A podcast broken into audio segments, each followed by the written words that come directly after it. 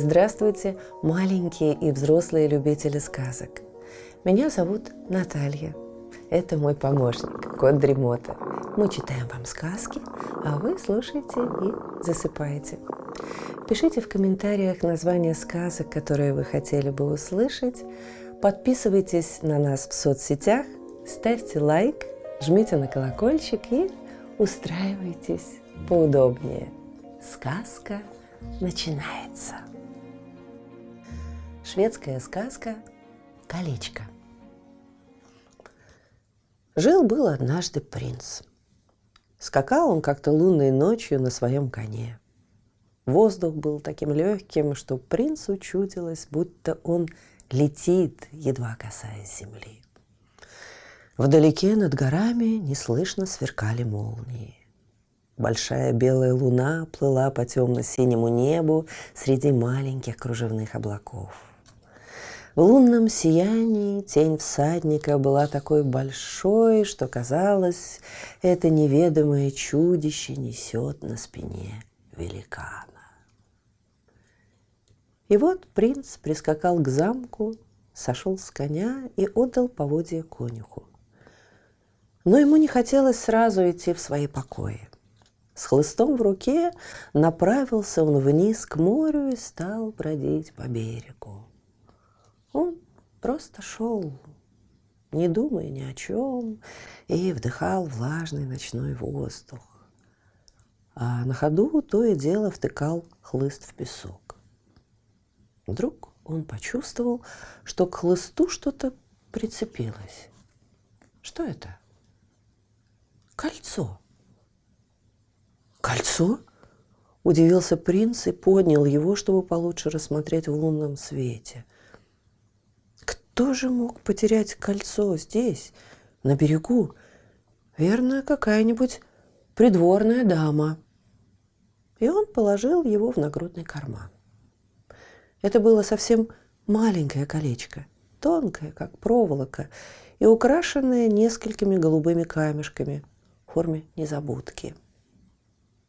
После ужина, когда весь двор собрался в большом зале, Принц сунул руку в карман и спросил, не потерял ли кто из дам кольцо? Все придворные дамы сразу принялись рассматривать свои руки. У каждой были драгоценные кольца с бриллиантами, изумрудами и сапфирами. Фрейлины в испуге разглядывали пальцы, выясняя, не пропало ли какое. Но у всех кольца были на месте. «А как оно выглядит?» – осмелилась спросить маленькая красивая придворная дама. Принц достал колечко. На лицах фрейлин отразилось высокомерное презрение. Ни у кого из них не было такого кольца. Ведь это просто маленькая безделушка. Да и в пору оно пришлось бы разве что ребенку, уж больно крошечное. Зато у дам появилась новая тема для разговора. Весь вечер сравнивали они свои красивые кольца, показывали их друг дружке и объясняли, какие те драгоценные. Принц поднялся, вышел на балкон и стал смотреть на луну.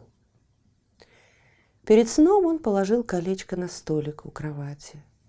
И вот, когда он почти заснул, послышался странный звук.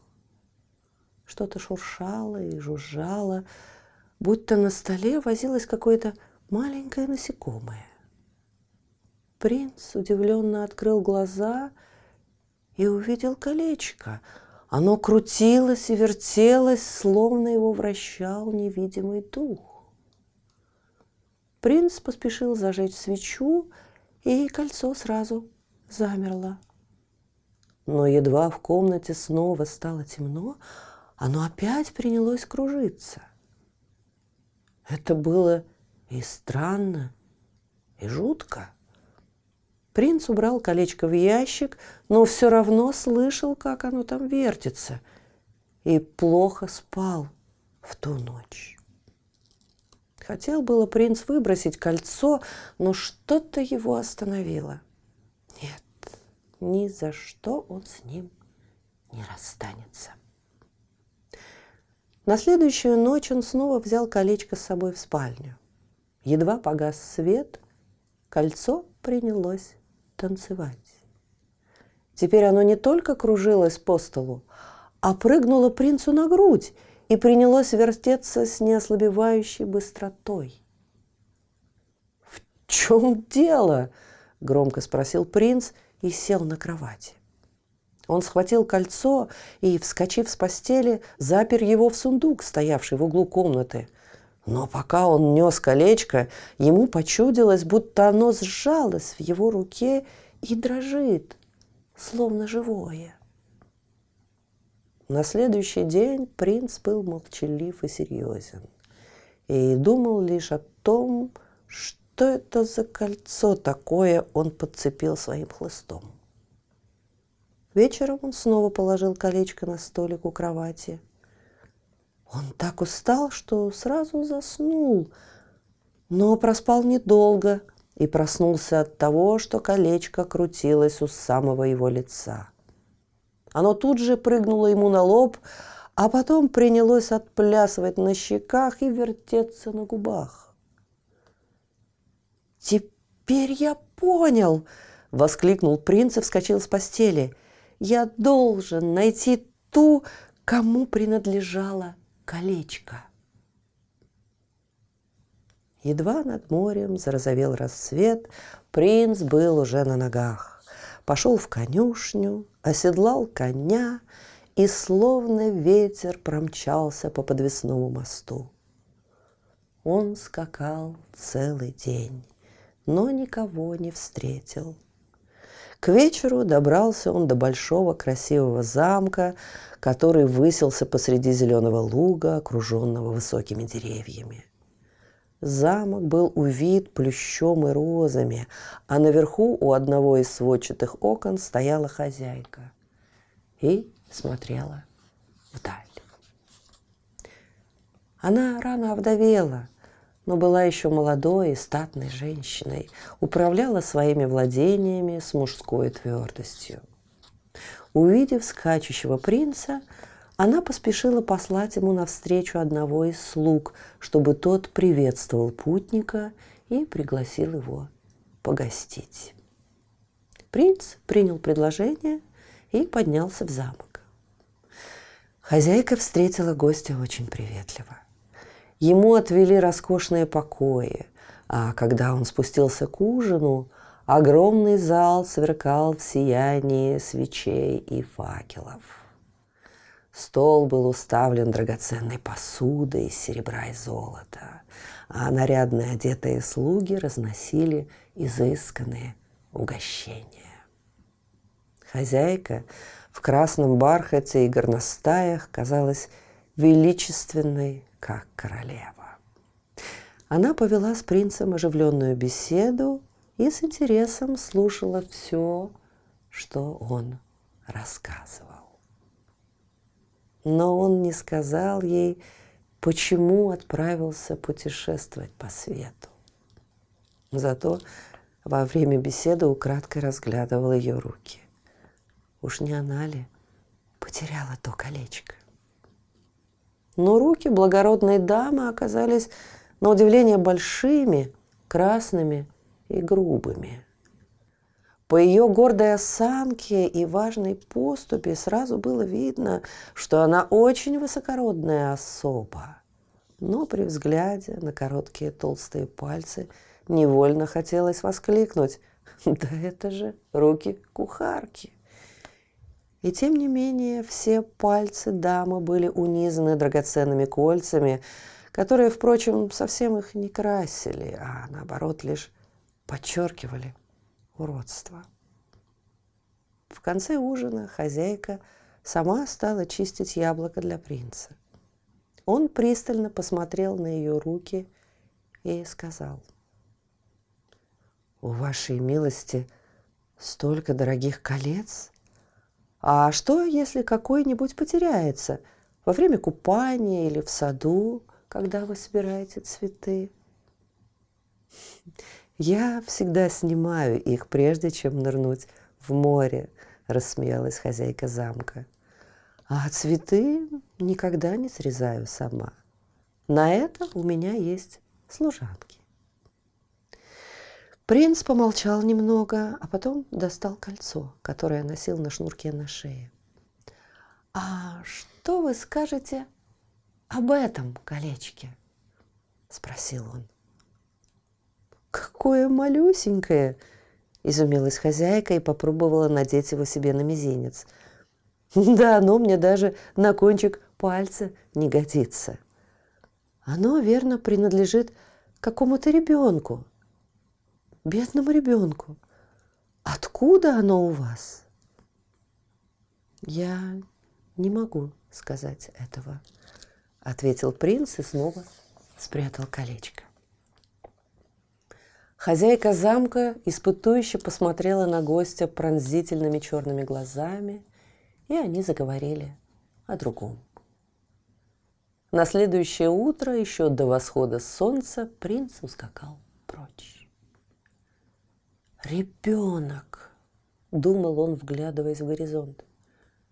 Ребенок, бедный ребенок. Где же мне его искать? Он ехал лесами и полями, лугами и долинами. И когда солнце встало в зените, подъехал к большому поместью, расположившемуся посреди зеленых полей и цветущих садов. Уже издали заметил принц, что на дворе собралось много народу, а до слуха его донеслись звуки скрипок и труб. Присмотревшись, он увидел, что там справляли свадьбу. На высоком крыльце стояли жених с невестой. Невеста в короне, украшенной лентами и цветами.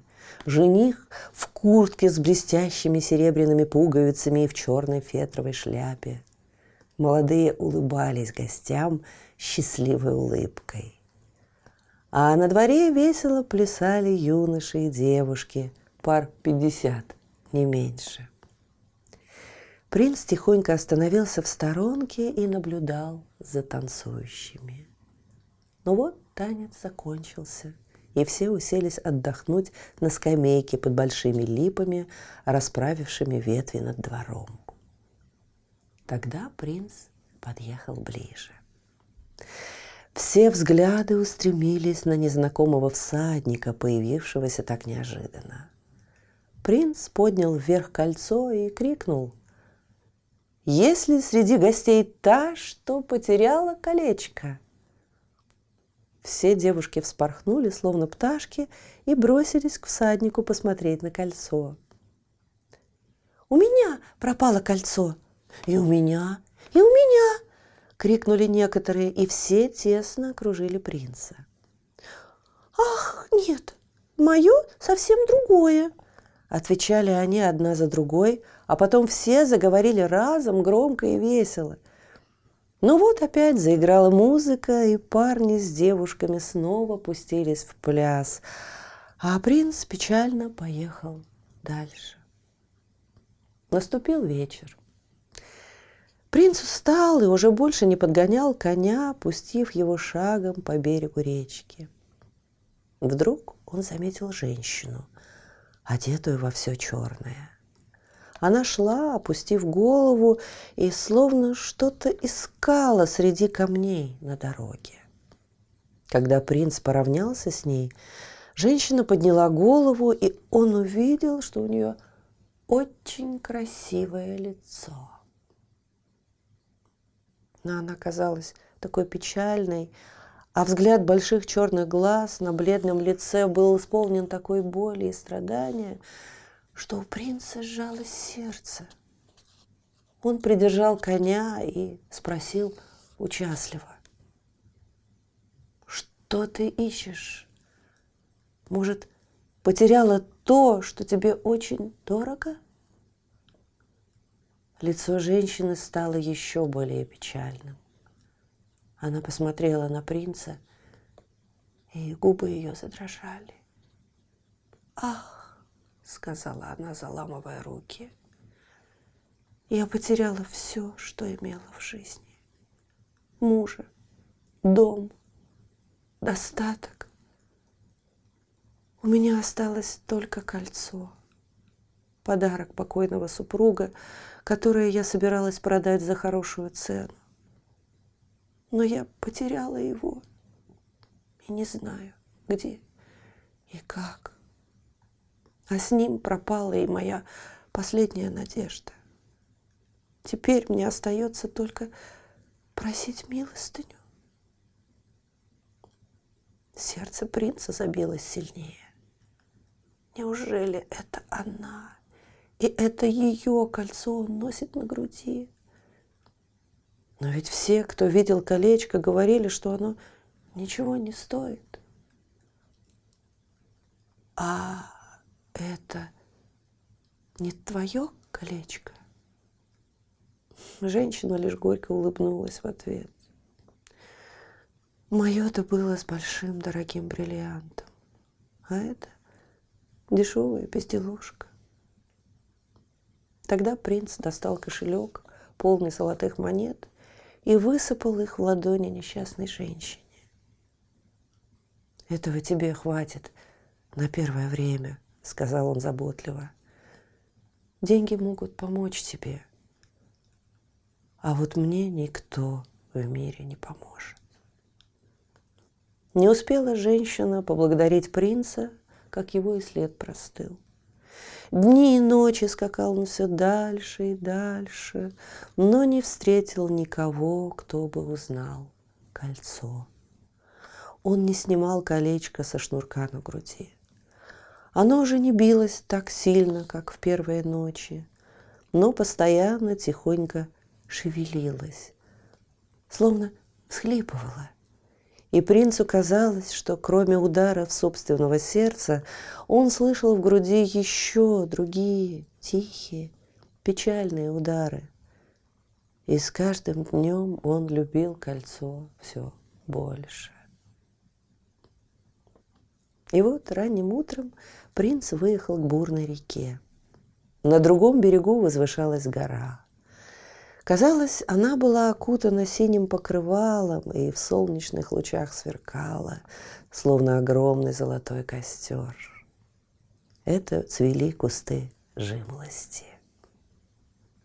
Такая красота! Принц не смог сдержать радостный смех. Ему захотелось взобраться на гору и ближе рассмотреть это великолепие. Но это оказалось не так-то просто. Моста через реку не было, и никакого брода тоже. Что ж, придется перебраться вплавь, решил принц и направил коня в бурный поток, не опасаясь, что может промокнуть с ног до головы, а конь выбиться из сил, борясь с течением. Принц совсем закручинился. Все его долгие поиски оказались тщетными, так что его даже обрадовала возможность потягаться с силами с быстрой рекой. Наконец он добрался до противоположного берега и остановился перевести дух, пока конь его отфыркивался и отряхивался. Над ними возвышалась гора, такая крутая, что верхом туда было не взобраться. Принц спустил коня пастись на зеленом лугу, а сам принялся карабкаться по узенькой извилистой горной тропинке, которая сквозь лес вела к самой вершине. День выдался жаркий. И идти в тишине, в прохладной тени деревьев было приятно. Золотистые солнечные зайчики проникали сквозь листву и танцевали на земле, скользкой от пожухлых прошлогодних листьев – и на узловатых корнях, которые выступали на тропинку, преграждая путь. Почему я решил пойти по такой неудобной дороге? Подумал принц. Куда я стремлюсь? Он слышал, как сильно билось его сердце, но различал и слабые удары маленького колечка. Они казались ему еще более беспокойными, чем прежде. Тик-тик, тик-тик. Почти ясно раздавалось в тишине. Вдруг принц услышал журчание воды и тут же почувствовал, как ему хочется пить. Теперь он хотя бы знал, куда направляется. Он решил дойти до источника и напиться. Все громче становился звук льющейся воды, и вот в густой листве каштанов забрежил просвет. Еще несколько шагов, и принц вышел к источнику, который бил из скалы. И тут же замер. Он был не один. Перед источником стояла девушка – подставив под струю воды ведро. Другое лежало на траве рядом с ней. Девушка была босая, в короткой серой юбке и белой блузке. Две русые косы спадали до пояса. Она стояла, подбоченившись к нему спиной, так что лица ее принц не видел. Но вот ведро наполнилось, и девушка обернулась. В ее светлых глазах мелькнуло удивление, но она приветливо поклонилась, а потом поставила под струю второе ведро. Когда и одно наполнилось, девушка повесила оба ведра на перекидной ремень, лежавший в траве. Принц улыбнулся незнакомке, но она не ответила ему улыбкой. На лице ее застыло такое спокойное и серьезное выражение, что и принц вдруг сделался серьезен. «Пожалуйста», — попросил он, — «дай мне напиться». «Но из чего же ты станешь пить?» — спросила девушка. И голос ее оказался таким нежным и певучим, что прозвучал словно музыка. «А, знаю!» — воскликнула она. «Подойди, я тебе помогу». Принц поспешил к источнику, а девушка сложила ладони, словно ковшик. Она подставила руки под струю и набрала воды. «Пей скорее!» — крикнула она и радостно рассмеялась. Принц вмиг выпил воду. «Еще!» — попросил он, пока вода стекала у него по подбородку. «Дай мне еще воды!» Девушка снова сложила руки и набрала воды. Принц наклонился, чтобы напиться, как вдруг заметил удивительную перемену в лице девушки. Она покраснела, а глаза ее, голубые, как летнее небо, потемнели и сделались почти черными. Девушка заметила шнурок на шее принца и торопливо схватила кольцо, которое выскочило, когда тот наклонился. «Мое колечко!» — проговорила она дрожащим голосом. «Как ты его нашел?» Она надела кольцо на левый мизинец, и оно скользнуло на палец так легко, словно вернулось на свое место. «Колечко мое!» – прошептала девушка и посмотрела на принца глазами, полными слез. Она села на траву под каштаном и медленно вертела кольцо на пальце, глядя на него с такой нежностью, словно это было живое существо. «Но чем тебе дорого это колечко?» – спросил принц, садясь рядом с ней. «Его дала мне моя матушка», – ответила девушка, – «в день своей смерти. Я тогда была еще совсем маленькая». «Оно убережет тебя от всех опасностей», – сказала она. «А если попадешь в беду, брось его в море, и оно найдет тебе защитника. И оно его нашло. Улыбнулся принц и взял девушку за руки. Оно звало и манило меня, и не оставляло в покое, пока я не нашел тебя здесь, в горном лесу. Но расскажи мне, Почему ты тут оказалась и какая с тобой приключилась беда?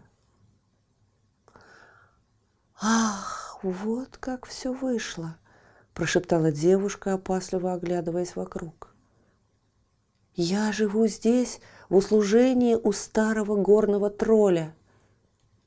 И девушка рассказала печальную историю своей короткой жизни. Она родилась в замке на горе и должна была стать прекрасной знатной принцессой. Но рано потеряла мать. А когда ей исполнилось 15 лет, приехал князь из чужой страны, захватил замок, убил ее отца и ее увез в плен. Принцесса стала жить у этого чужеземного князя. Она ни в чем не знала нужды Ей давали прекрасную пищу и красивую одежду, ей прислуживало множество слуг, но ей не разрешалось выходить из замка. Лишь из окна своей башни могла она видеть цветущие луга, зеленые леса и реку, которая серебряной лентой велась по долине. Однажды князь объявил ей, чтобы она готовилась к свадьбе – Через три месяца он выдаст ее замуж за своего сына. Князь считал, что это большая честь для меня, сказала девушка и печально посмотрела на принца. Но я-то знала, что это ужасное несчастье и позор. Мой жених был здоровенным и грубым, как великан. Лицо у него было красное, как вино, а когда он ел, то набивал брюхо, как медведь, и был вечно пьян. Нет, я бы скорее умерла, чем стала его женой. Все же девушка притворилась, будто согласна выйти замуж за сына князя, но поставила условия. Сначала она сплетет веревку для якоря в подарок жениху, а когда работа будет закончена, она станет женой княжеского сына. И вот девушка начала плести веревку из самой прочной пеньки. Веревка получилась такая длинная, что доставала от ее окна до поляны внизу. В тот вечер, когда должна была состояться свадьба, девушка заперлась в своей комнате в башне, привязала веревку к столбу у окна и спустилась по ней вниз. И как только оказалась на земле, помчалась со всех ног прочь и спряталась в лесу.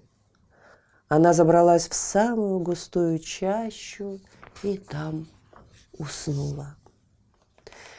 На следующее утро беглянка проснулась от того, что кто-то щекотал ей лоб. Открыв глаза, она увидела отвратительнейшую морду – это был горный тролль, который вышел поутру на прогулку. Он щекотал ее травинкой. Он был наполовину человек, а наполовину медведь. Лапы его были покрыты черной шерстью, а изо рта свешивался длинный красный язык. «Ой, как я испугалась!» – призналась девушка. «Даже дышать не смела от страха». Тролль рассмеялся отвратительным смехом и сказал – вот я тебя и нашел, голубушка. Теперь ты будешь за мной ухаживать, готовить еду, носить воду и хворост, и станешь моей любимицей. Горный тролль ухватил девушку за волосы и уволок в свою глубокую и мрачную пещеру на самой вершине горы. Даже в самые жаркие летние дни там было холодно, как в погребе – из камней постоянно капала вода. «Вот уже три долгих года живу я в услужении у тролля», — вздохнула девушка. И каждое лето он говорит, «На Рождество я съем тебя с медом, только сначала немного потолстей». Поэтому я стараюсь совсем ничего не есть и думаю лишь о том, как бы убежать отсюда.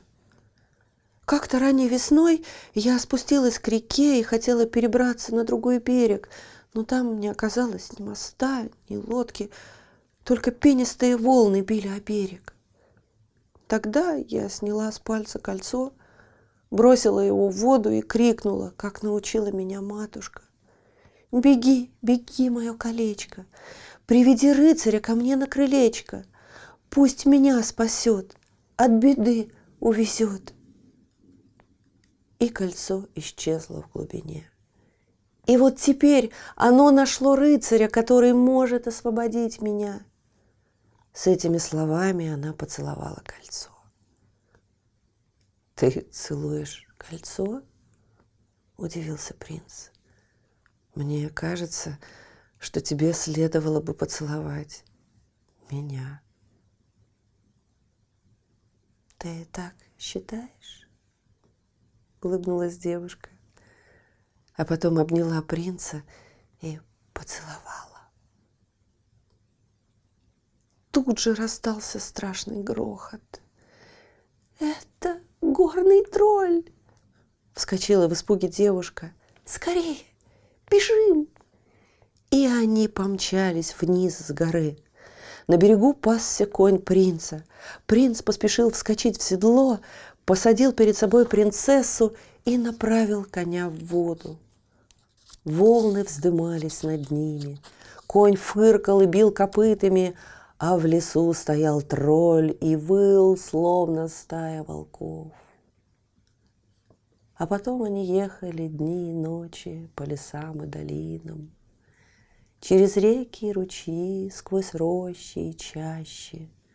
Но конь не знал усталости. Они добрались до замка принца в полный лунного сияния вечер и медленно проскакали вдоль берега.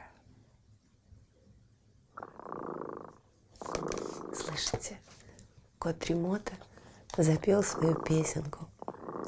Это значит, что пора засыпать. Мы обязательно встретимся снова. Ну а сейчас спокойной ночи.